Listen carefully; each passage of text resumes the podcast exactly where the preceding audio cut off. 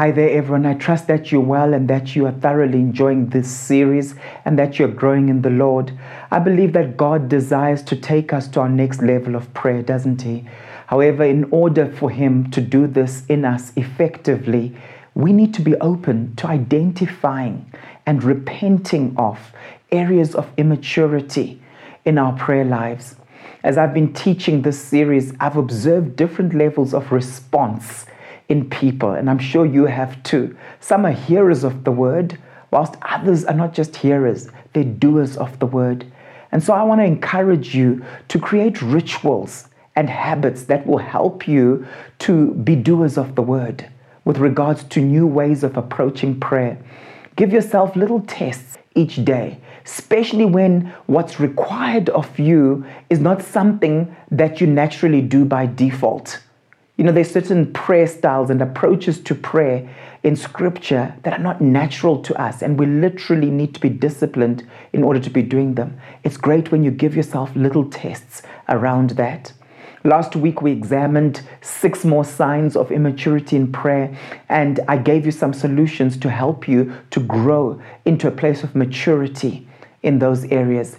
And this week, we're going to look at the last six the last six signs of immaturity in prayer. And again, I'm going to give you some solutions in terms of how to overcome that type of immaturity in your life.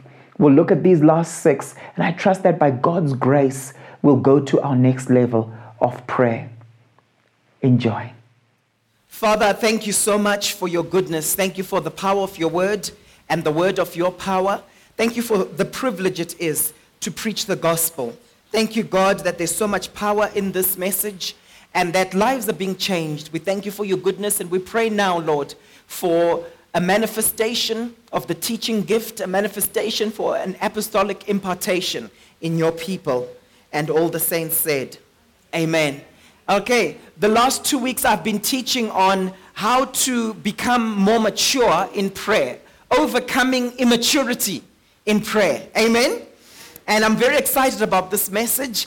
And now this is my third week, and I'm going to do the last, last six. Okay, we're going to have the last six points. And I believe that God is going to speak to us in a very, very powerful way. Are you expectant? Are you ready? Are you steady? Amen and amen. Your bride is looking wonderful, hey? Uh, uh, Kwaile? Well done, well done. Well done, Kwaile. Cindy said to me the other day, Kwaile keeps getting the praise and the credit for all the stuff I do, you know, type of thing. I said, yeah, he's created the environment. Greetings from uh, my wife, uh, Pastor Trace. She's preaching again in Pretoria East, um, continuing to teach on the prophetic and how to grow in the prophetic at the Pretoria East Church. She sends her greetings and her love.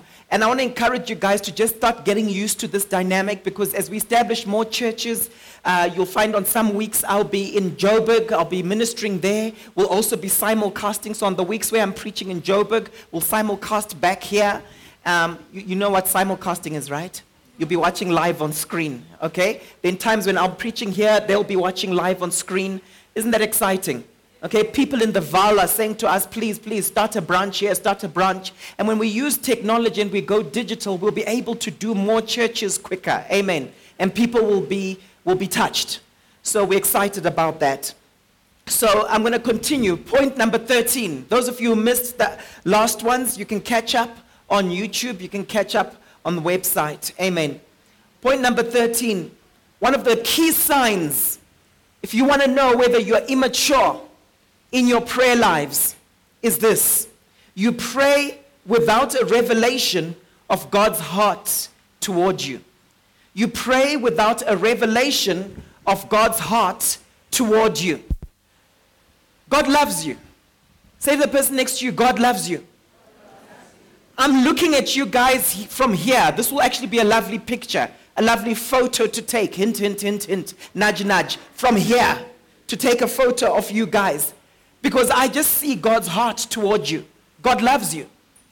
You don't have to twist his arm to get him to do stuff for you. Amen? You see, if I've been told that Kwale is very stingy, if I want to ask him for something, if I want to ask him for something, it will be difficult, won't it? Why? Because my view of him is he's a stingy person. But if someone comes to me and says, Do you know this guy called Kwale? He's got so much stuff and he's always wanting, excuse me, and willing to give it. How confident will I be? I'll be very confident. Why? Because I understand his nature and I understand his heart. Amen? My kids find it very easy to ask me to get them treats whenever they know I'm passing through the shops. Why? Because they know that it's a habit I have. It's very difficult to, it's very difficult for me to go to the grocery store and not leave without getting them some cool drinks or some chocolates or some kind of treat. Amen? So when you understand the nature and the character of God, it affects your boldness when you are making your requests. Are you hearing me? Your perception of God, your view of God is one of the most important things in your discipleship journey. How you see the Lord will affect how you see yourself. Amen. There's a lady who came to me during worship and she said, Paul, I have a word for the church. The Lord is showing me that some of them have seen themselves as turkeys, and the Lord says they need to start seeing themselves as eagles. And this is something they should yearn for from the Lord. They must change how they see themselves. How many of you know that you only start seeing yourself differently when you see God differently? Amen? Everything in your walk with the Lord, your prayer life, your giving, starts with your perception of God. And many of you here, you've got a misconception of God because you've looked at your experiences, you've looked at your journey, and you are now changing how you view God because of what life has dealt to you. How many of you know that life does stuff to us? Amen? I want to encourage you. I want to encourage you. You're not hurt by your experiences. You are hurt by the story you tell yourself about your experiences. Are you hearing me? I don't know about you, but I want to change my, my tragedies and turn them into triumph. I just came up with that. Must be the Holy Ghost. A poetic anointing. I don't know about you, but I want to turn my tragedies into triumph. Whatever you're going through, it's a story for His glory. Eh, I think my second career should have been rapping. Gua, gua, gua, ka, ka, ka, ka. You'll hear one of these days. Anyway, so many people are sheepish when making requests to the Lord. Many Christians are asking God for what they already have in Christ. You need to have faith that God will hear and respond to your prayer. First John chapter 5 verse 14 says, and this confidence, say to the person next to you, and this confidence and this confidence that we have before Him. This is the confidence that we have before Him. If we ask anything according to His will, He hears us. And when He hears us, He responds. Amen? Jeremiah 29, verse 11 to 13 says, For I know the plans that I have for you. Now, many of you know the scripture, but how many of you know what a plan is? To plan is to prepare the details in advance. Planning is not the same as dreaming. Planning means to prepare the details in advance. So it says here, For I know the plans that I have for you, declares the Lord. Now, that word declare is something bold, it's something confident. Plans for welfare and not for calamity. Some translations say plans to prosper you and not to harm you. A plan is to prepare the details in advance. So God is declaring that I've already prepared the details of your prosperity in advance. The details, people. Not just a general idea that I want you to prosper. The details. In other words, He's already orchestrated who He's going to use to help you to come to a place of abundance. Which organizations he's lining up in order for you to prosper. It says he's prepared the details in advance for that to take place. Now, you and me just have to know how that gets manifest in the natural. Amen? And remember that prosperity is not just financial prosperity. If you study scripture, there are 13 different categories of prosperity. I don't know about you. I don't want to just have lots of cash. I want to have healthy relationships. I don't know about you. I don't want to just have lots of cash. I want to have healthy relationships. I want to be at peace all the time. There's some people who are prosperous financially, but they're unhealthy. They're prosperous financially, but they're full of anxiety. So God has already prepared the details in advance for your welfare, for your prosperity, and not for calamity to give you a future and a hope. Then he says, Then you will call upon me. When will you call upon him? When you understand his plans for you, when you understand his heart for you. So don't begin to cry out to God before you understand his heart toward you. Because there'll be a problem in your praying. You'll cry out to God saying, Lord, please, can you, please don't punish me. That thing I did yesterday, please. I feel so guilty, Lord, that your praise will be like that because you don't know his heart to forgive you. Can I hear an amen? amen?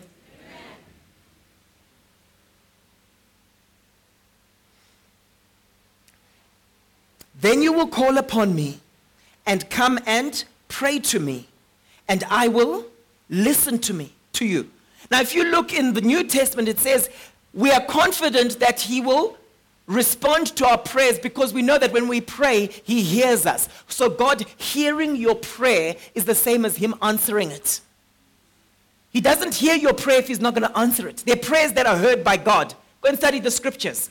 And there are other prayers that are not heard by Him. I want to pray those prayers that are heard by Him. Amen. You will seek me and find me when you search for me with all your heart. Isn't it wonderful? Isn't wonderful? How many of you like being misrepresented? How many of you like it? Did you see how when I when I said, oh, if Kwali was a stingy person, do you see how he was quick to say, no, I'm not, I'm not? Do you know why he said that? Because none of us like to be misrepresented. But isn't it sad how many Christians misrepresent God? We talk about God like he's this harsh taskmaster. We talk about God like he's this stingy person where we have to twist his arm before he does anything for us. We've misrepresented him. How do you think that makes him feel? How do you think that makes him feel? I don't like being misrepresented. Ah, Pastor, we thought you were stingy. Ah, Pastor, we thought you didn't care about us. I'll become defensive. Who said? Who told you I don't care about you? But we're doing it all the time with Father God. Isn't it sad? All right? Isn't this a powerful scripture? Watch this in the book of Psalms 18, verse 6, it says, In my distress, I called to the Lord. I cried out to my God for help. From his temple, what did he do? He heard my voice. My cry came before him into his ears. Ladies and gentlemen, I want you to know God has heard your cry. God hears the cry of your heart. God hears our conversations. God hears our prayers. In 1 John chapter 5 verse 15, it says, "And if we know that he hears us whatever we ask, we know that we have received. We know that we have what we asked of him. We have what we asked of him." See, each person here must believe that their prayers are powerful and actually result in change. How of you believe that your prayers are powerful? How many of you believe that your prayers can change things? I don't know about you, but things change when I pray. Do you believe that? Some of you believe that it's not your portion. So you're very confident when you're praying for other people. How many of you are like that? You're very confident. I know some of you. I'm not going to pick you out and call you by name.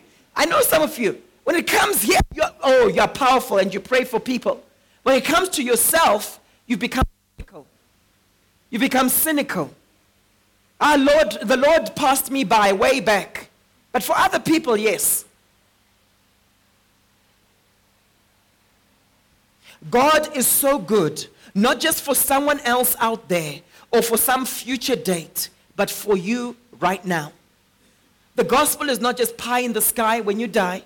The gospel is steak on your plate while you wait. Amen?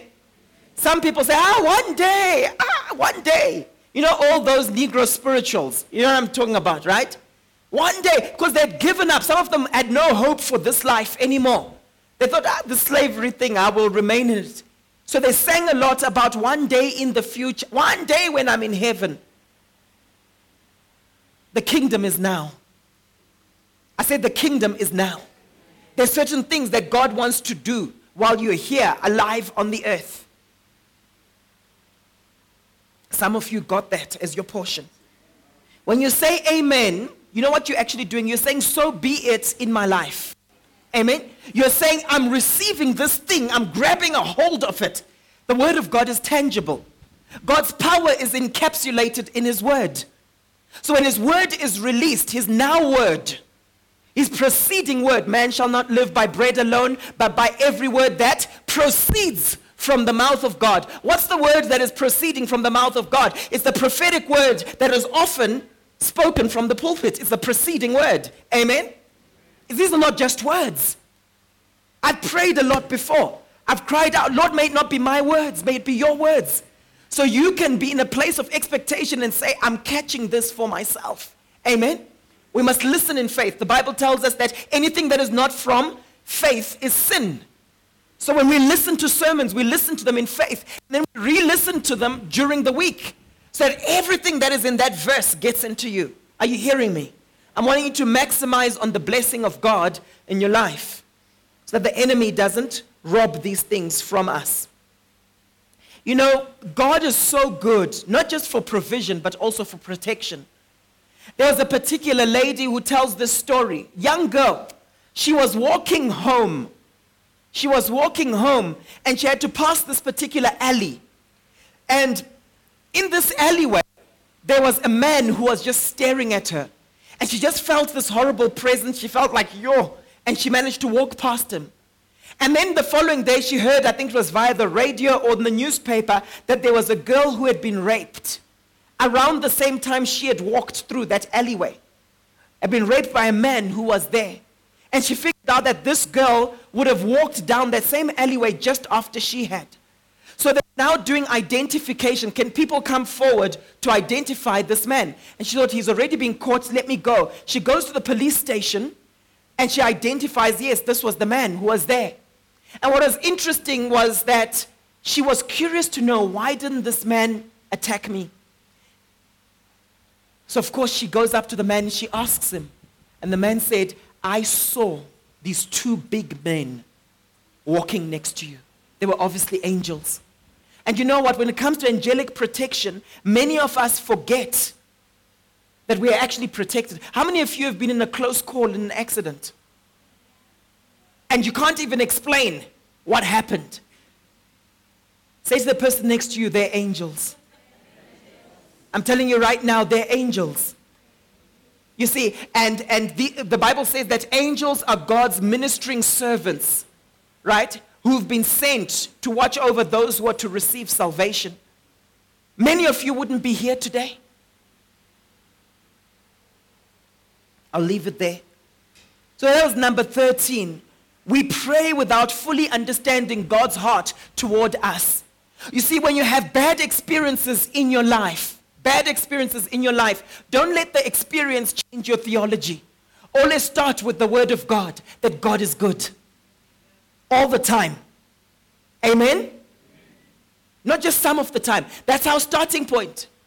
That is our starting point. You know, when it comes to healing the sick, we've seen so many people healed. But how many of you know that we've all experienced some people where we prayed for them and they weren't healed? Some of them got worse. We can't explain why, but our job is to always go back to the word and to say, God, you are the healer. Lord, there's no one who came to Jesus saying, I want to be healed who he didn't heal. Are you following me? My job is to say, what blocked the healing? What happened? Because the problem isn't with God, the problem is somewhere in between. Amen? So I will keep praying for the sick. If I get 80% results, at least 80% is better than zero. Amen? Number 14, one of the other mistakes we make when it comes to prayer is that prayer is an optional extra. You know those people who come up to someone and say, try Jesus. Just try, well, what about Jesus? Just try him.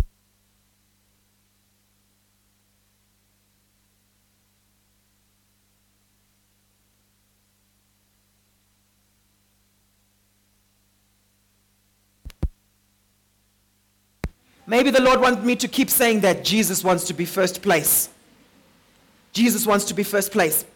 Prayer is not something you do after having tried everything else, ladies and gentlemen. Prayer is the first thing that you do. Amen? And when we go to doctors, when we ask people for advice, we're trusting that God will use them. How many of you know that doctors can be God's hands? Amen? But we're trusting that God will use them.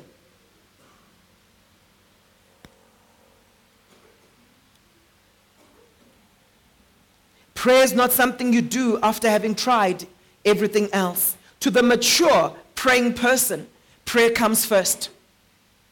Prayer comes first. It's not something you just try to do after you've tried everything. You know, some people, ah, but all I can do now is just pray. Ah, I've tried everything, so I'm just praying. Like prayer is the worst thing you can do. Like prayer is your last resort. It must be the first resort. Amen. Colossians 4, verse 2 says, Devote yourselves to prayer, being watchful and thankful. That word devote is a very powerful word. The word devote means to give yourself wholly to, to give yourself fully to someone or something. How many of you believe that your spouse is devoted to you? Jimmy, can you say Nontembeko is devoted to you? He's checking first with. right? Amen? Sean Roberts, are you devoted to Sunera? Of course, there with his big John Cena smile. Okay? Devotion means giving yourself wholly to something. How many of you know that the Bible doesn't say we must be devoted to everything? You can't be devoted to everything. I don't understand with, with polygamists. How do you end up being devoted to many wives? One is enough. Amen? Come on, guys, shout out one is enough. No, seriously, physically and emotionally, I don't understand how someone can be devoted to more than one wife. I'm just saying I don't understand. You're judging our culture, you're judging our culture. I'm saying I don't understand your culture. That's what I'm saying. All right? Devote yourself to prayer, being watchful and thankful. There are a number of things the early church was devoted to. In the book of Acts, it says they were devoted to prayer, they were devoted to the fellowship. How many of you can say that you're devoted to the fellowship? You know what the fellowship is? The equivalent. It's this the gathering together of the saints. It's our small groups. It's our love for each other. It's us being a family, a spiritual family. If you come to church once every three weeks, you can't say, I'm devoted to the fellowship. Fortunately for you, that's not what I'm preaching on right now. Amen? It says, devote yourselves to prayer in other words, give yourself wholly to it. How many people here can say, I am wholly given to a life of prayer? You don't have to raise your hand. You see, many people talk about being devoted to prayer, but they're often messing around with other sources. Their source isn't just the Holy Spirit. Their source isn't just prayer. The, Jesus is not their strong tower. Jesus is just an option. The Bible says, I am the Lord and my name is jealous. Your name speaks of your nature. So there's a godly type of jealousy where he wants the whole of us, not just part of us. Amen? I'm talking about immaturity in prayer. The mature prayer warrior gives himself or herself wholly to prayer. The immature person, prayer is an optional experience. That's the key difference. Okay? Romans 12, verse 12 says, Be joyful in hope, patient in affliction, faithful in prayer. What in prayer? Faithful in prayer. The word faithful here speaks of attending to constantly. So if someone says, I'm a faithful husband, it means you're attending to your wife constantly. Just like I said for Sean. Sean agreed, he smiled when I said, Are you devoted to Sunera. He said, he just smiled actually. So it means that he attends to her constantly. Are you hearing me?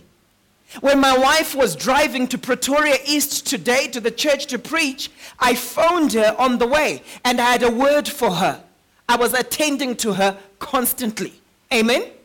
This morning, when we were getting ready for church, I said to her, How are you feeling about your message? Amen? I was attending to her constantly. Are you hearing me this morning? When you're devoted to something, you attend to it constantly. When you're devoted to prayer, you've got appointments with God and you attend to those appointments constantly.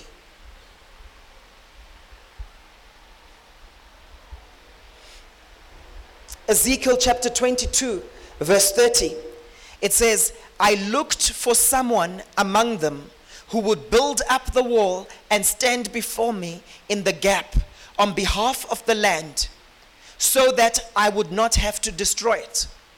There are many things being destroyed today because there's no one standing in the gap. How many feel that God needs intercessors? And God is looking for them. And He says, I looked and I found no one. Isn't that sad? I think that's one of the saddest verses in Scripture. Maybe the undevoted person still hears what God is saying, but does not fully pray through it. They're still hearing what God is saying, but they're not willing to pray through that, that burden.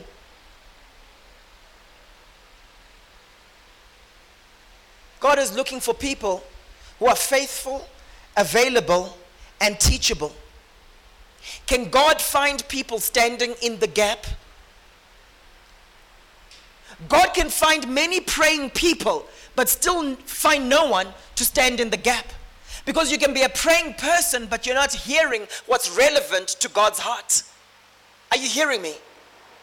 You see, some people, when they go into a place of prayer, they just literally grow, go to pray their agenda.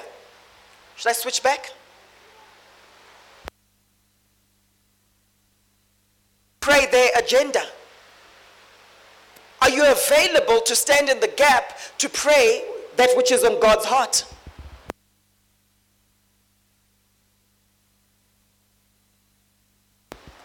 Okay, I'm crossing over. Are you available to pray what's on God's heart? In Ezekiel, God was looking for someone to build the wall.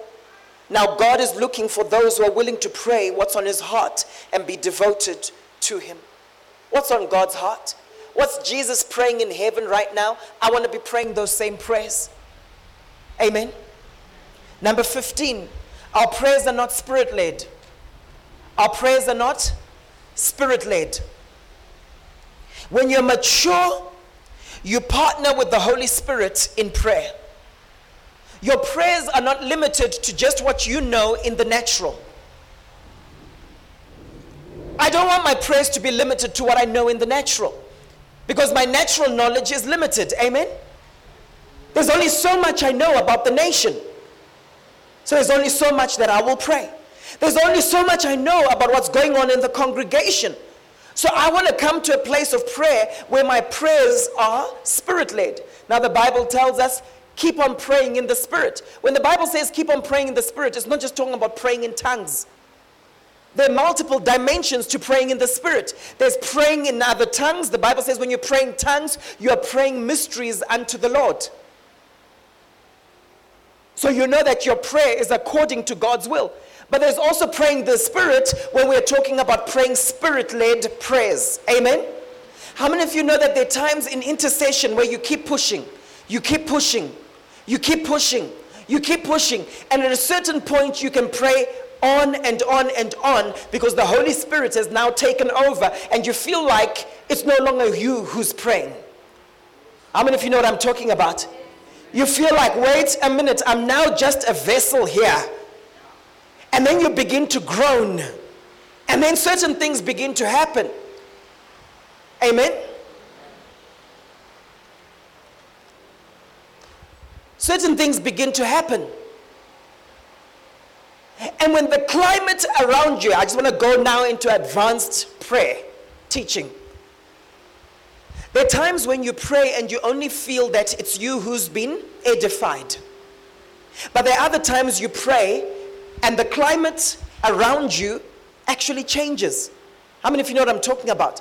You literally feel like something has shifted in the room. That means you are now legislating things in the spirit realm and there's shifts in the heavenlies. I want to encourage you don't just pray two minute prayers. Spend time with the Lord and push through and pray prevailing prayers. Pray until something happens. Pray until there's a shift in the climate around you. And you'll see what will happen. Amen?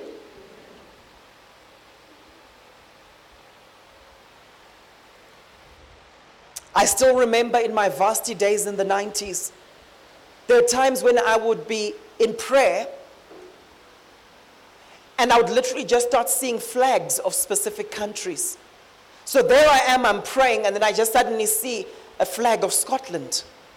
And I figured God wanted me to pray for Scotland. There I am, I'm praying, and I just see the flag of Kenya. And I figure God wants me to pray for Kenya. There I am, I'm praying, and I just see a map of England. And then I just start, you know, with some visions, you have to tarry. And then you start seeing more and more and more as it unfolds. And I start seeing this chicken hatching, and I knew that I needed to pray for revival in England. Amen? I want to encourage you this morning. Just wait on the Lord, and you'll see what will happen. Just wait on the Lord, and you'll see what will happen. You'll pray spirit led prayers. Can I hear an amen? Sometimes it's difficult to pray for a long time unless your prayers are spirit led. In Romans chapter 8, verse 26 to 27, it says, In the same way, the Spirit helps us in our weakness. The Spirit doesn't help you in your strength, the Spirit helps you in weakness. So when you come to God in strength, you're short circuiting the power of the Spirit. When you come to God in weakness, the Spirit helps you. Just look at that passage. In the same way, the Spirit helps us in our weakness. For we do not know how we ought to pray, but the Spirit Himself intercedes for us with groans too deep for words. Isn't that wonderful? So when you're groaning in the Spirit, there's nothing wrong with that. It'll look crazy. It might not look cute, but it's good. The Holy Spirit is groaning through you. Amen? And he who searches our hearts knows the mind of the Spirit of God. Because the Spirit intercedes for the saints according to the will of God. How can you be guaranteed that you are praying a prayer that is according to the will of God? Make sure that your prayers are spirit led prayers. Can you see the difference? Can you see there's a difference? Those are the prayers that get results, people.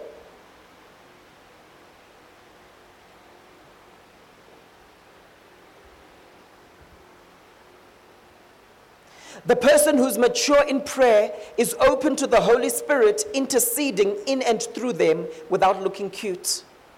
When we come to prayer meetings, it's not about posing. Don't worry about your mascara. Don't worry about your makeup. Cry out to God and let the Holy Spirit pray through you and look at the results. I would rather have results than look cute.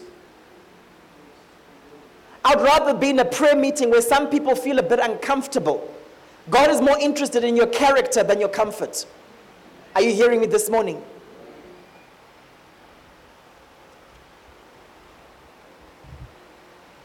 Number 16. You do not come to God with expectation of anything great. You do not come to God with expectation of anything great. God is calling us to a place in our walk with Him where we pray audacious prayers. What do I mean by audacious prayers? Bold prayers, confident prayers. How would you feel if you've got your favorite cousin? Your favorite cousin.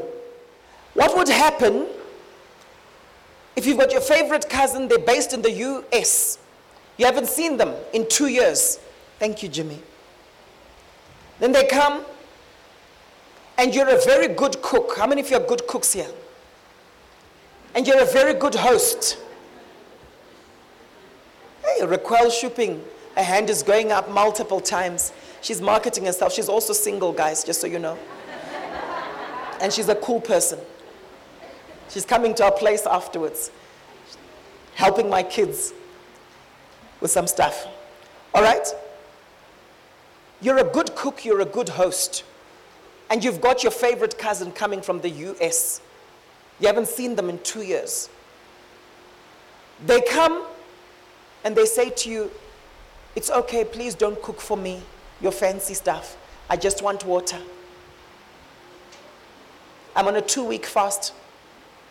Or maybe they just say, I just want water. I don't want to burden you. Just give me water. How will you feel? Agnes, how will you feel? You're a very good cook. If you guys haven't tasted her food, you're missing out. How would you feel? Are you hearing me? How do you think God feels when you ask Him for two cents and He wants to give you two million? God is a generous God. That's why Jesus said, You know what, guys? I no longer call you servants, I now call you friends because I've shared with you everything that the Father has given me. Amen. He's excited to share with us secret things. He's excited to share with us his mysteries. So, why is it that when we come before him, we, we sheepish about it? And Lord, can you just reveal to me what's going on in the nation, please, if you want, if it's your will? Why are you saying if it's your will when he's already shown you that it's his will to reveal to you precious things? How many of you know that God only reveals things to you very often in response to your questions? You know that Jesus says, don't throw pearl to, pearls to swine? You know that he practices what he preaches? In other words, he doesn't just pour out revelation to people who aren't seeking him diligently for revelation. Are you following this morning? There's certain things God will only do in your life in response to a request. How many of you know that the Holy Spirit is a gentleman? He doesn't force his way into your heart and into your life.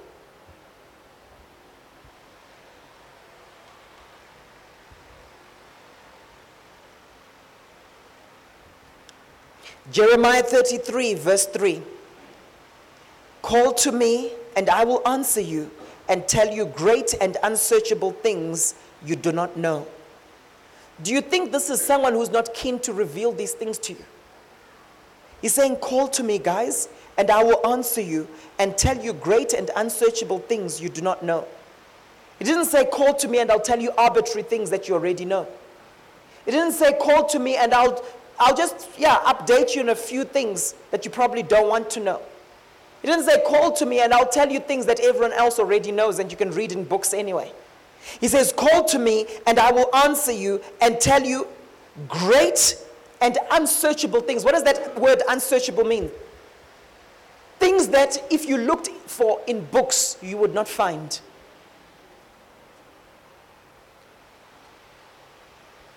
I was with Saul the other day. And he was sharing with me a meeting they had with some colleagues and things that he was explaining to them in terms of strategy, things that he was showing them, and ideas that he had. And it was as if the wisdom of God was just flowing through him and was just there, boom, like that. Things he hadn't studied. And an expert in the field, someone came to him and said, you know people pay other people millions for this type of stuff. Are you hearing me? There are times when the Lord can show you unsearchable things that you don't know. How many of you want that? I know people today where the Lord will just give them a dream in terms of a business idea. And when they run with that particular dream, they become millionaires. It's happened. A dream at night when they're sleeping, nothing to do with them. God just shows them the thing. When I started doing books, my printers who are Christian, we were there strategizing. And one of the ladies said, You know what, Paul, I'm not just seeing books, I'm also seeing games. I didn't just say, Oh, that's a nice idea. I ran with it, and that's where my card games came from. And when I started using some of my business card games in certain workshops, people were just blown away. There was such an anointing on those cards. Those of you who've used them know what I'm talking about. That was an idea birthed in heaven. It wasn't something that came in the natural. Amen? And I've had evenings where I'll literally, the, the, the sex ones, sex and marriage, th- those card games, sounds a bit funny saying that. But anyway, the sex and marriage, what I call the SIM cards. You know what I'm talking about, right? Those ones, right? I think only one or two people have purchased them from here. But anyway, hint, hint, nudge, nudge. But the sex, those ones, I did those in one night. I'd already done some research on the subject, obviously, but I sat down and I said to my wife, I need to come up with, I need to codify these.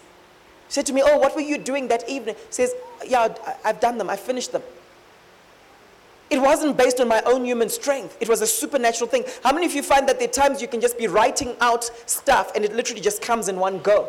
Yet you might have been struggling in the natural for hours and hours. That's from the Holy Spirit. Amen? Are you expecting great things? Are you praying audacious prayers? Let me just say something. God doesn't just love you, He delights in you. I want to say it again. God doesn't just love you, He delights in you. A lot of people have a revelation of the Father's love. Few people have the revelation of the Father's delight. When I speak to many people on the continent, I talk to them and I say to them, Did your father love you? And a lot of people will say, Paul, I know that he loves me because he would provide for me. Then I said, Did you feel his love? Did you feel the love of the Father? And that's where they have question marks. Are you following? I said, Do you feel his delight? I know Paul, he was from a different generation. Then they start making excuses for him. Ah, he was not in touch with his emotions. Ah, you know, those days people were a bit distant. Now that's fine. But Father God doesn't just communicate his love, he also communicates his delight. When Jesus was being baptized, what did the Father God say to him? He said, This is my son whom I love, my beloved son. That's where we get the name David from. Any Davids here? My beloved son, the son whom I love. Right? But what did he go on to say? He says, with whom I find pleasure. He didn't just love Jesus, he found pleasure in him. I love communicating the Father's pleasure to my sons. When I'm laughing at their jokes, then they're encouraged to crack more jokes. They're experiencing not just the love of the Father, the delight of the Father. Are you hearing me this morning? When you know that the Father delights in you, prayer becomes easier. When you know that you have the Father's delight, that when you come into His presence and you begin to pray, He gets excited. The Bible says He dances around you. He rejoices over you in singing and in dance. Amen? When Jesus sent out the disciples, they came back and they started saying, Hey, we're casting out demons. De- demons are obeying us. And what did he say? He says, Don't just rejoice because demons are listening to you. Rejoice that your names have been written in the Lamb's book of life. And you know what it says? It says, Jesus rejoiced. And he says, Father, I thank you that you've revealed this to them. You know that word rejoice? It's the word hul. Hul. It literally means Jesus began to dance and began to spin around. He was delighted over them. Isn't that powerful? My friends, when we have that perception of God, when we see the Lord that way, your prayer life changes. Our prayer lives change. How audacious are your prayers? Some people, their minds have been programmed to more readily accept failure than success. Have you noticed that? They're more comfortable with failure and mediocrity than success. They sign a business deal, but they're already thinking, what's the catch? Hope deferred, the Bible says, hope deferred makes the heart grow sick. You know what that means, right? When you're hoping and the thing doesn't happen, the thing you're hoping for, it actually makes your heart grow sick. Some of you, your hearts have grown sick. And you end up with all sorts of diseases because your heart has grown sick because of disappointment after disappointment after disappointment.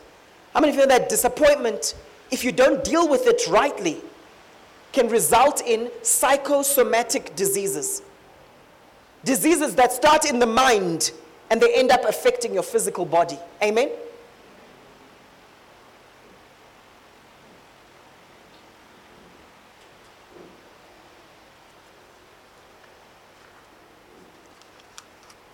I like this scripture. I like it in the NLT.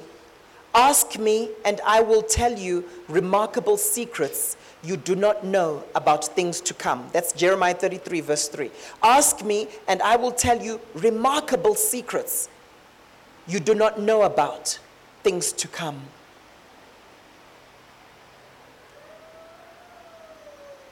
Ephesians 3, verse 20.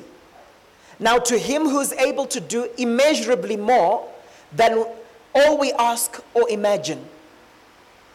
To him who's able to do immeasurably more. So think about it. What have you asked him for?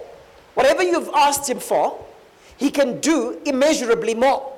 Not just twice as much, not just three times as much, not, that, not just 10 times as much, to the power of immeasurably more than what we can ask or you know what this shows me? I mustn't just be asking, I must also be imagining. Because whatever I ask for, there's a multiplier effect. But also, whatever I imagine, there's a multiplier effect. Are you getting this? A lot of us, we imagine, but we imagine negative things. Whenever you're worrying, you're imagining something. Are you hearing me this morning? If you say, hey, I'm afraid what my boss is going to say on Monday, hey, Pastor Paul, my boss, you're already visualizing it. You're visualizing your, bo- your boss blaming you for something. It was your fault. Juan, it was your fault.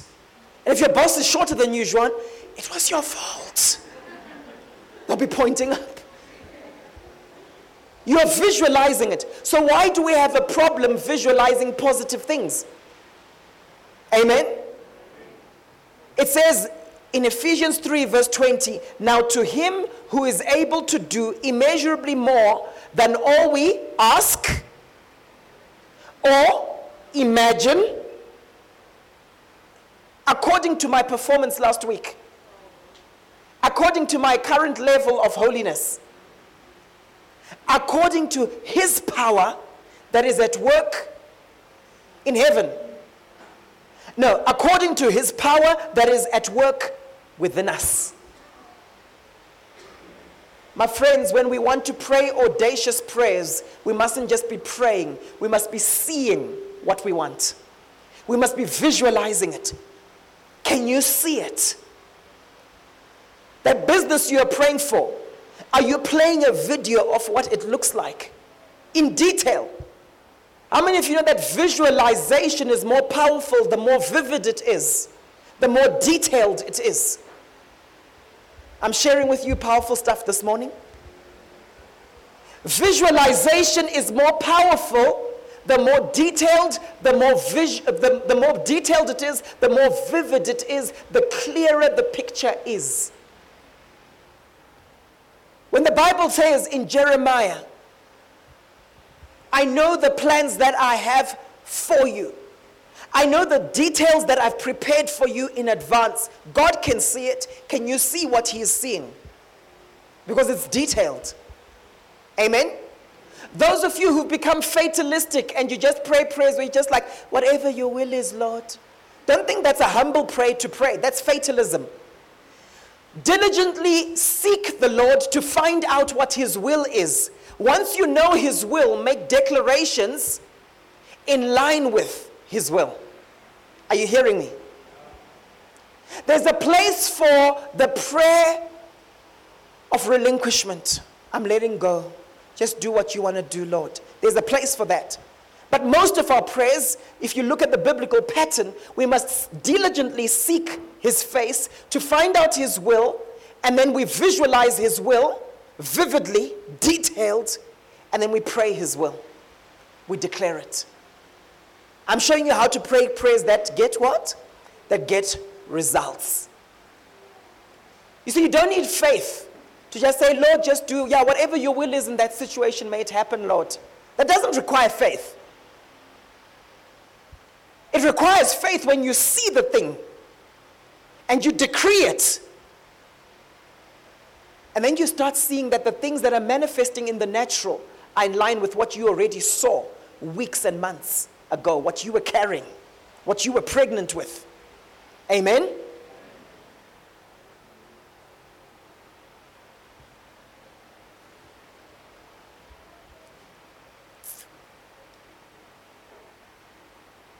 I like it in the NLT. Now, all glory to God, who is able through his mighty power at work within us to accomplish infinitely more than we might ask or think. The key to prayer that gets results, imagine the thing. Bible tells us that Jesus did only what he saw the Father doing. So Jesus could see something. Are you hearing me this morning? You know what the sad thing for me is? The sad thing is the new age guys are teaching people this stuff. Yet we as believers should be on the forefront teaching people how to imagine. Uh, biblically, according to God's word.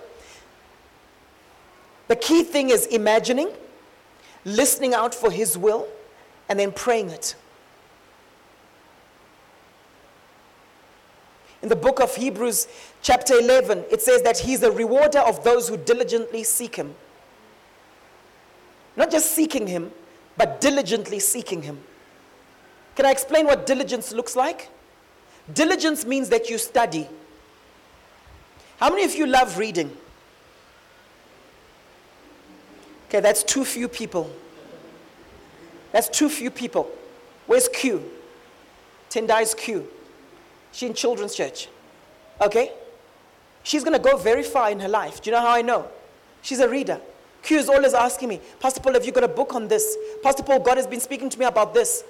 Pastor Paul, I've got a book on this. Have you got a book on this?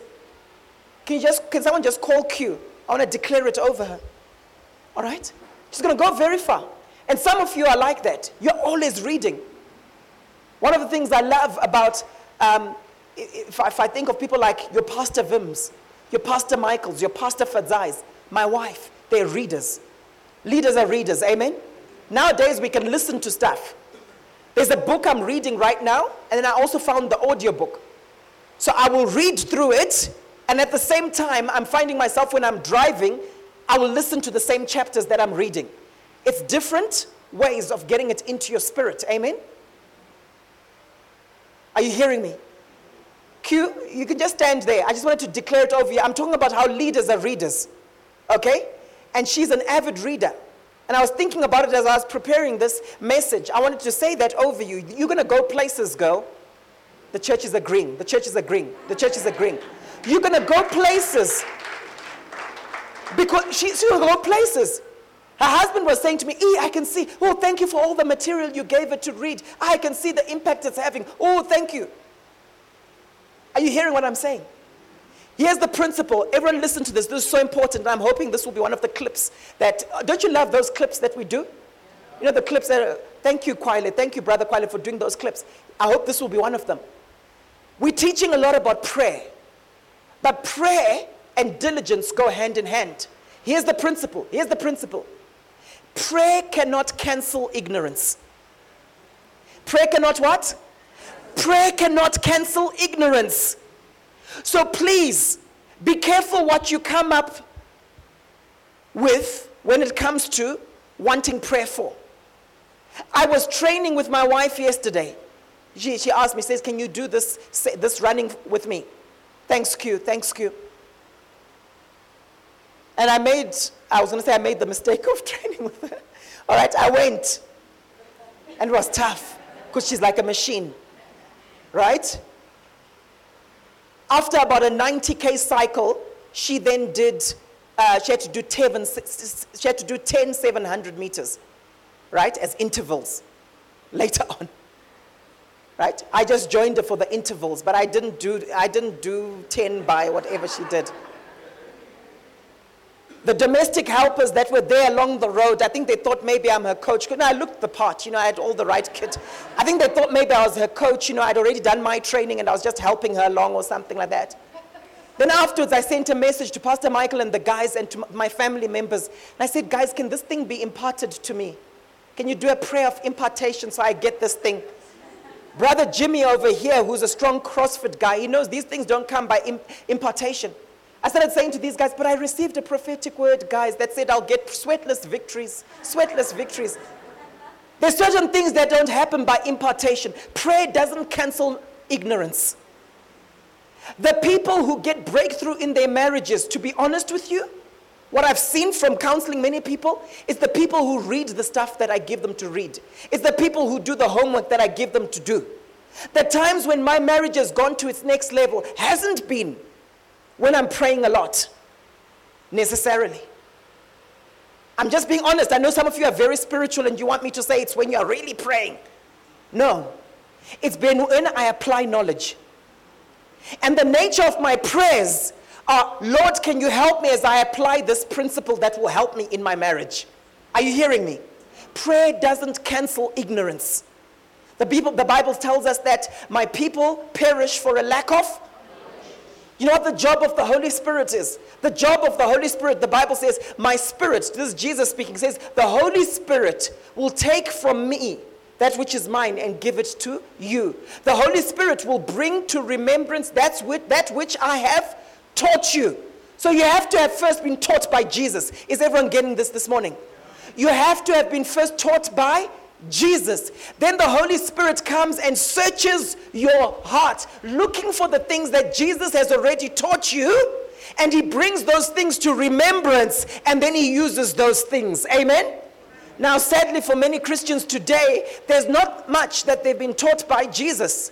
So the Holy Spirit is searching, searching, searching, but He doesn't have much fodder to work with because the people aren't reading the Word. The people aren't reading books. The people aren't getting revelation. Amen?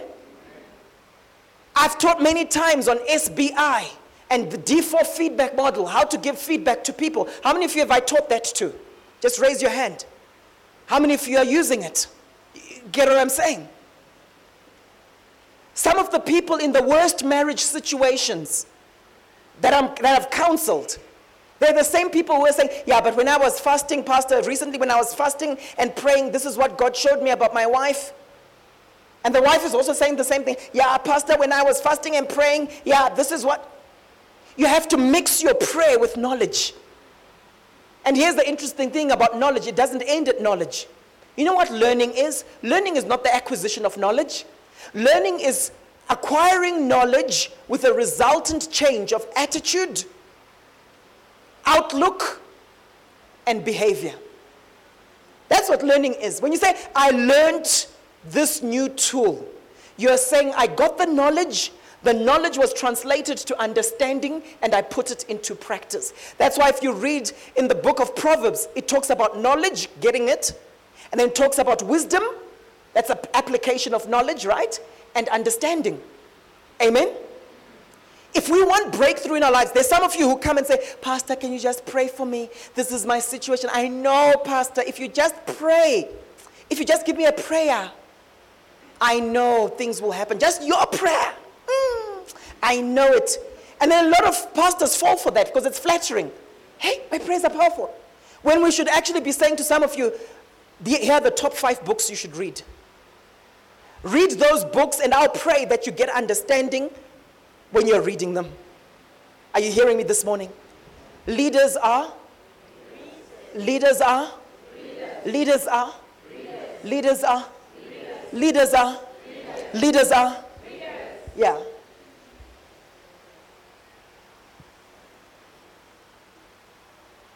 God is not confused. Some of you are praying, Lord, pray, just touch my wife, just change her. And God has just been waiting, saying, like, dude, just humble yourself and you change. Let me share with you a secret here. I know my wife will listen to this, so I'll just say it. The biggest breakthroughs in my marriage have been when I see a situation and I go and research on it. I get the knowledge about that particular situation. I then pray asking God to change me and to work on me. Those are the biggest breakthroughs.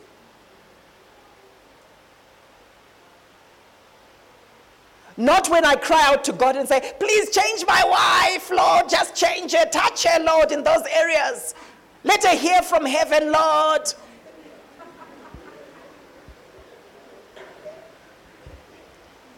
That was just for free in terms of the difference between immaturity and maturity. And let me be honest with you, I've done both. I've been in both camps. Lord, she won't listen to me concerning that particular thing. So please, just give her the revelation. I know she needs the revelation. Just impart to her, Lord. Those prayers don't get answered, my friends. Why? Because they're being prayed from a place of pride. Where I've already got the mindset of she's the problem, not me. Amen?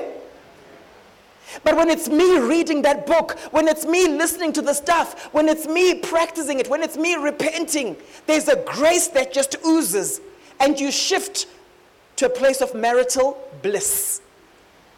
Are you hearing me? That was for free.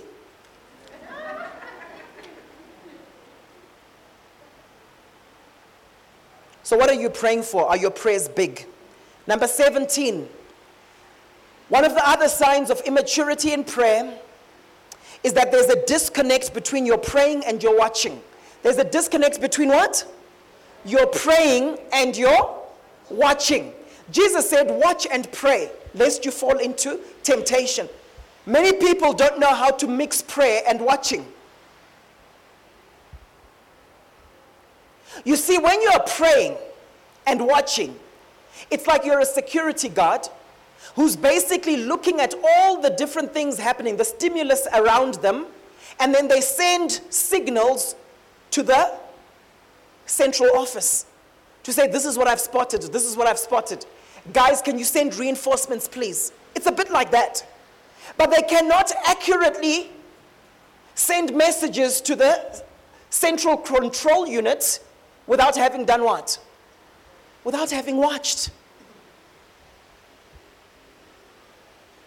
Your prayers become more accurate when you are watching. The word watch in scripture, there are different types of watching, but it literally means to be alert.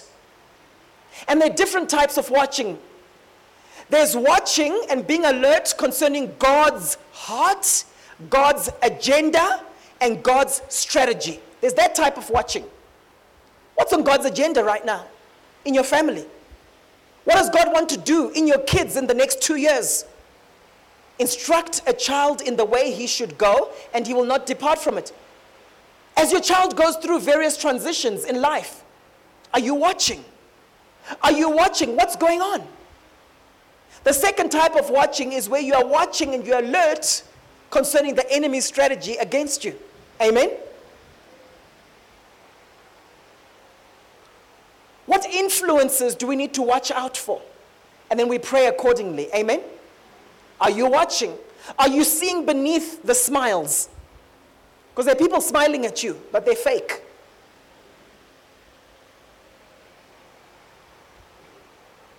Are you watching with regards to the time bombs in your life? Those are those character flaws, and they're just ticking. You know, a time bomb. Tick, tick, tick, tick, tick, tick, tick. Are you watching? Because at some point it's going to explode. And very often the enemy will wait so that the destruction is more. You'll wait until you're very influential. Tick, tick, tick, tick. But it was a time bomb that was there ever since you were young. One great evangelist who fell into sin, sexual sin. What did he say? Said the issue of lust was a problem I've always had since I was young. Tick, tick, tick. But things came out years down the line. Right? When he was influencing many people. Tick, tick, tick. Sometimes the enemy will wait and then the thing comes out when you're married, you've got kids, kids are affected, destroyed. You notice what happens when divorce happens? Very often the kids are the ones that suffer, right? Because the enemy's strategy is to wound the children. And what do wounded kids end up doing? They grow up into wounded people and hurt people hurt others. Amen? That's the enemy's intention and strategy. And we have to watch out for it. Okay? First Peter chapter 4, verse 7 says, The end of all things is near. Therefore, be alert and sober of mind, of sober mind. Why? So that you may pray. In other words, pray while you are alert and sober of mind. Amen. Okay? When the Bible talks about being sober of mind, what, what do you think it's talking about? Sober of mind. It's not talking about sober as in the opposite of drunk, although you should also be that, right? That's another message, right? For another day. Some people are like, phew, thank you, yeah, another day. Hey, it'll be too much for one day, right?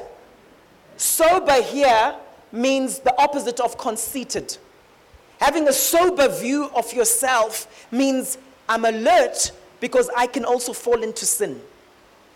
I'm alert, I can also stumble. I'm alert because better men than me have fallen. Men that read the Bible more than me have fallen. Men that prayed more than me have fallen. So I must be sober minded, not conceited. When you're conceited, it means you have a higher estimation of yourself than you ought. You think you're better than you are. Amen? And someone needs to come to you and say, You're not better than us. remember watching a movie recently and people were saying that someone wanted to get their life right and this person kept on shouting at them saying, And just remember, you're not better than us. Yeah, you're not better than us. Some of you need someone to say that to you. okay? You cannot pray effectively if you're not watching. I read that there's now the second bus disaster in Zim in the last couple of weeks. You know, first we heard the, the whole thing that happened when the two bus, buses crashed into each other and 40 people were killed. And then, literally, a few days later, we read that this bus caught flames, right? Was caught up in flames, and um, another 40 people were killed. Now, there are those of you who heard about that and you're just like, this is not right. Yeah, this is not good. There are others here who are watching in the spirit, who can pick up in the spirit that this is not natural. So you are watching and you now pray accurate prayers that stop this thing from happening. Because you could hear the same news a week down the line. Because that's the enemy's plan. Amen? Some of you hear about premature deaths. I've got a couple of uncles who've died recently. I mean, people were just surviving in my family, you know? We talk about how, oh, my dad's family, they're nine. My mom's family, they're 10 of them, and so on. But in the last couple of years, I've just had uncles dying. And I spoke to my one uncle, and he, he's a pastor. And he said something interesting to me. He says, I refuse the premature death of my brothers. Are you hearing me? And then I get a prophetic word when my wife was in, was, when my wife was in, um, in Germany from a prophet there. And one of the things he picks up, this is a guy who doesn't even know us. And one of the things, he said many accurate things, but one of them was, we're seeing premature, de- there pre- have been premature deaths in his family, but he doesn't have to worry. Are you hearing me?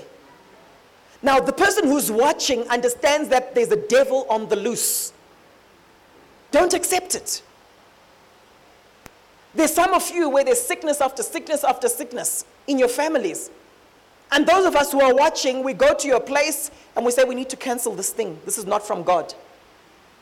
But you know the mistake many people make? They agree with those things. They're like, ah, yeah, no, me and my. And then you mention the sickness and you embrace it like it's normal and it's yours. So you have faith for it. The enemy operates through trickery. So he wants you to believe that it's yours. Hey, you know this thing that runs in our family? Yeah. Yeah, so I've also got it. Yeah. And you receive it fall out of agreement with the enemy's strategy. And the only way you can do that is by watching. Amen? Ah, yeah, no, you know, as you know, you know, in my family, yeah, because the girls don't get married, yeah. So yeah, we just want, yeah. So then we, you are prophesying it. Put it past tense. The girls didn't get married in the past, but I'm drawing a line in the sand. Amen? Yeah, because in my family, yeah, because we all, yeah, we don't have babies. Yeah, there's this thing. And yeah, because then, and you've just accepted it. You see, it's important to know what's the enemy's strategy against you and what's God's will for your life. Amen? Some of you have made friends with fear. You've made friends with so many things and you've just accepted it. The enemy knows that your words are powerful, so he wants to get you to be in agreement with his words. And he'll just sow a thought in your mind, and then you think it's your own thought, then you speak it out, and you're basically prophesying his plan over you. Are you hearing me? Ah, yeah, because Pastor, you know, some of you have even done. Pastor, you know, because in my family, yeah, we've got this and that. Have you? Do you have it in your family? I thought you're now under the blood of Jesus. So which bloodline are you going to go with? Amen?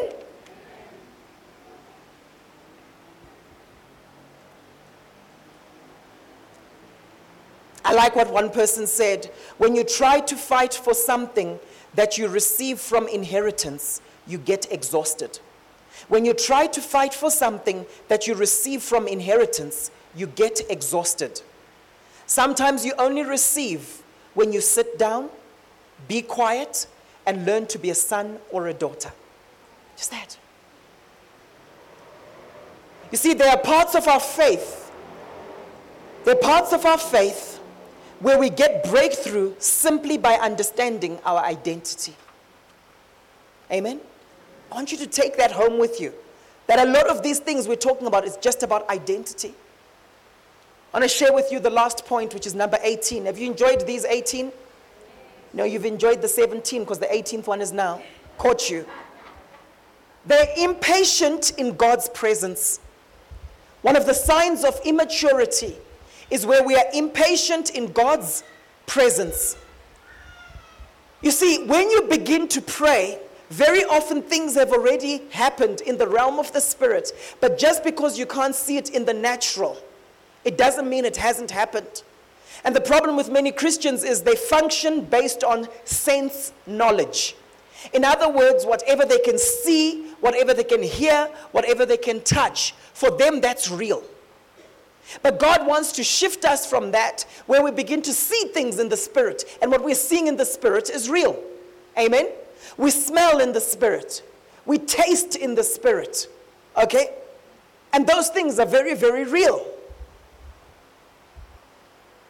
The book of Psalms 106, verse 13 to 15.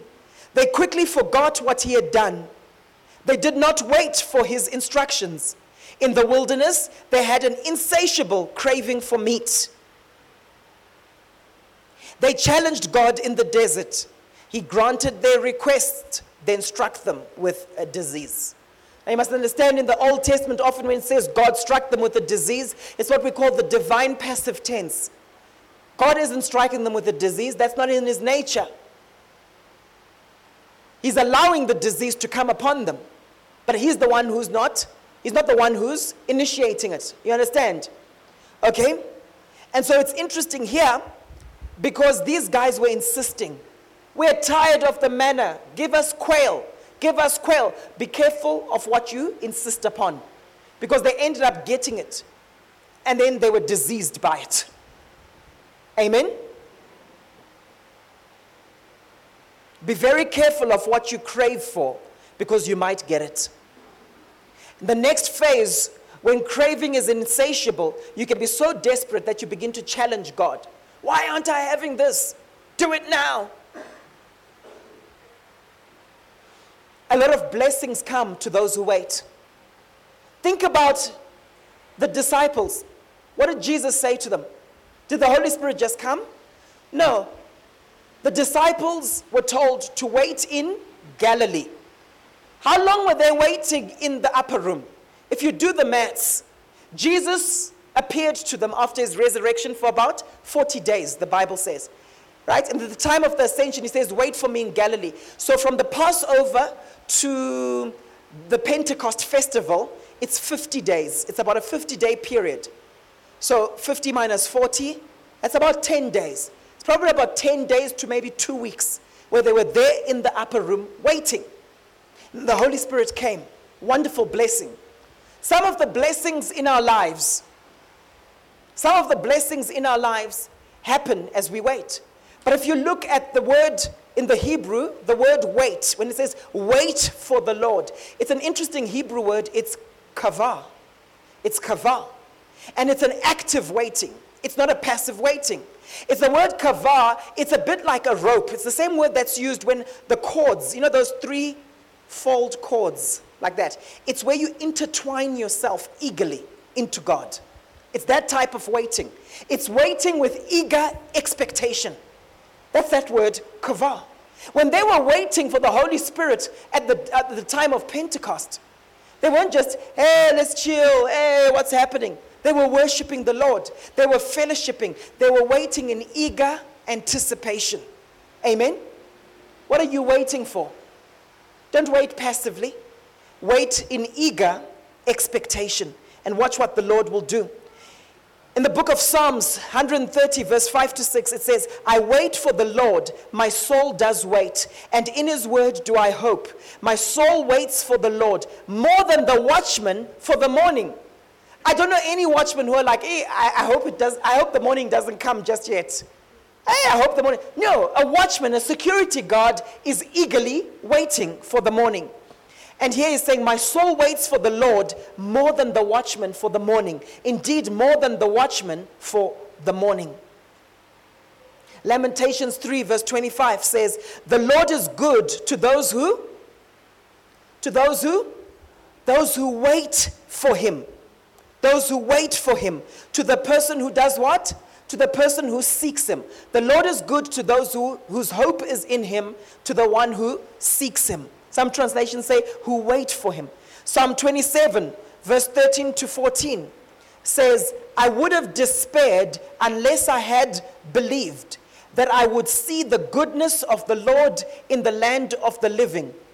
Wait for the Lord. Be strong and let your heart take courage. Yes, wait for the Lord. How many of you know that waiting is a sign of humility? If you are waiting to see a specialist doctor, you're willing to wait 30 minutes, 45 minutes just to see that doctor. When you can't wait for someone important, it's a sign that you're not humble. Are you willing to wait for the Lord to do what He wants to do? Psalm 37, verse 9 says, For evildoers will be cut off, but those who wait for the Lord, they will inherit the land. Who will inherit the land? Those who wait for the Lord. Patience is such a powerful force. The Bible tells us that it's through faith and patience that we inherit the promises of the Lord. Not just through faith, faith and patience. Amen. There are other words in scripture for wait. Words like yakal, which speaks of waiting in hope and eagerness. There are words like shakar, which speaks of tarrying, longing for. There are words like damam, which speaks of being still and silent, not fretting. Some of you are doing the alternatives to waiting. You're mumbling, you're moaning, you're complaining, you're fretting. Just wait on the Lord with eager anticipation. I want to give you a final verse today that just lands this in the book of Daniel, chapter 10. I'm going to read from verse 12 to 14. For many of you, you've been praying and you haven't seen the results. But I want you to know this morning that just because you haven't seen the results does not mean that God hasn't heard your prayer. Look what happened to Daniel. Daniel chapter 10, verse 12 to 14. Your prayer might have already been answered but it's just being delayed. Are you hearing me? A delayed answer is not a, a prayer that has not been answered. It's important that we get this because the enemy is messing with a whole lot of people, and the way he's doing it is this. What the enemy is doing is he gets you to think that your prayer has not been answered, and then you begin to moan. And the more you moan and the more you grumble, guess what ends up happening? The more you moan and the more you grumble, you actually short circuit that which God has got for you. I want you to see this powerful scripture Daniel chapter 10, verse 12 to 14. It says here, this is an angel that appeared to Daniel. It says, Fear not, Daniel, for from the first day that you set your heart to understand and humble yourself before your God. That's when Daniel went on his fast, right? That 21 day fast he did. Fear not, Daniel, from, from the first day that you set your heart to understand and humble yourself before your God. What happened? It says, Your words were heard. Your words were what? Your words were heard. And I have come in response to them. But the prince of Persia, that's a principality, a demonic entity. The prince of Persia resisted me. For some of you, you have to have this understanding. Resisted me for 21 days. There are times that your prayer is heard in heaven, but there are things that happen between the time that you pray and the manifestation, and there's a war going on in the heavenlies. Now, when we do the advanced level of this, I will teach you how you can actually pray prayers and make decrees that expedite what's happening in the war in the heavenlies. Are you hearing me? For some of you, this is going on, but you haven't seen the fruit. Please, can someone catch this this morning? You haven't seen the fruit of your prayer. It's been not just 21 days, it's been three months, it's been two years because you aren't doing what Daniel was doing. You see, what happens is our prayers have an impact, and our declarations and decrees have an impact on the war in the heavenlies and what the angels are doing. Because it says here, I've come in response to them, but the prince of Persia resisted me for 21 days. Reinforcements were needed. It says, Then Michael, one of the chief princes, came to help me. We know that Michael is an archangel. So a higher level of angelic assistance was needed. This is for some of you. A higher level of angelic activity was needed in order for the breakthrough to take place. Amen. Let's be patient as we are praying and let's do what we need to do to get the stuff that is in heaven to manifest into the natural realm. Let's pray. If you're here and your, your perception of God has been skewed, you haven't seen Him as a father, you've got father wounds. The first thing I want to ask you to do is get our freedom book. Go to Tendai afterwards and get it. Tendai, we, we can actually give it, we can just reduce the price for it, okay, for just a hundred rand just a hundred rand. Guys, these books cost me a lot. I'm not yet making money from the books, so there's no agenda with the books. You understand? You understand what I'm saying, right? The, the book it's called Freedom. Read that book, guys. Read that book. It's called Freedom because there's a section there on father wounds and mother wounds. Okay, that we deal with, right? How many of you are here and you can say to me, you know what? My view of Father God has been skewed. Just raise your hand to heaven right now. I want to pray for you right? And I want to pray that as you get discipled in that area and as you renew your mind, you'll be able to pray audacious prayers. Raise your hand to heaven if you've been praying prayers to God from a religious place where, where you're not praying for great things. But you, you're like, Paul, that spoke to me. I want to start praying bigger prayers. I want to start imagining bigger things. How many of you, that's you? Okay? Where your mindset toward God is, ah, just as, as long as us four and no more, yeah, as long as we're okay. And God is saying, don't just pray for two cents, multiply that by millions because that's your portion. Ah, but maybe it's not God's will for me. Ah, then I won't be humble. Deal with your pride, but still pray big prayers. Amen? Can you see your pride is a separate issue? I want to pray right now that God activates us to pray powerful, audacious prayers. There are also some of you who want to be watchmen. You've just been praying, praying, praying. You know, like the guy who handles the machine gun. But you're saying, I want to be a sniper. I want to pray accurate prayers. If that's you, raise your hand. I want to pray, mul- there are multiple prayers here. and it's your portion. Father, I thank you for your people right now. And I thank you for your goodness in our midst, that you're a good, good Father, that you give the Holy Spirit to those who ask. I thank you, Lord, that you are here and that there's an activation that is taking place. That, Father, as we are discipled in the area of the Father heart of God, there's something that's shifting in our hearts and we're being healed of father wounds. We're being healed of mother wounds. I pray right now for my brothers and my sisters that they will pray audacious prayers. Break each one of us out of religious praying to audacious praying. We run, Lord, to the throne of God. We run, Lord, to the throne of God where we can receive mercy. We run to that throne of grace where we can receive mercy in times of need. And we pray with confidence. I pray, God, that you raise up watchmen who watch over this nation, Lord. Who watch over this church, Lord. Who watch over their families, Lord. Who watch over their marriages, Lord. Who watch over their siblings, Lord. Raise up watchmen in our midst, Lord. May you show us how to expedite those prayers. I pray right now for the for the prayers that we've prayed that have been delayed. And I pray that they will be expedited as we gain wisdom from heaven as to how to pray for the manifestation. I loose you right now into a new dimension of prayer in your life. And the people of God said, Amen and amen and amen. Come on, give Jesus a hand.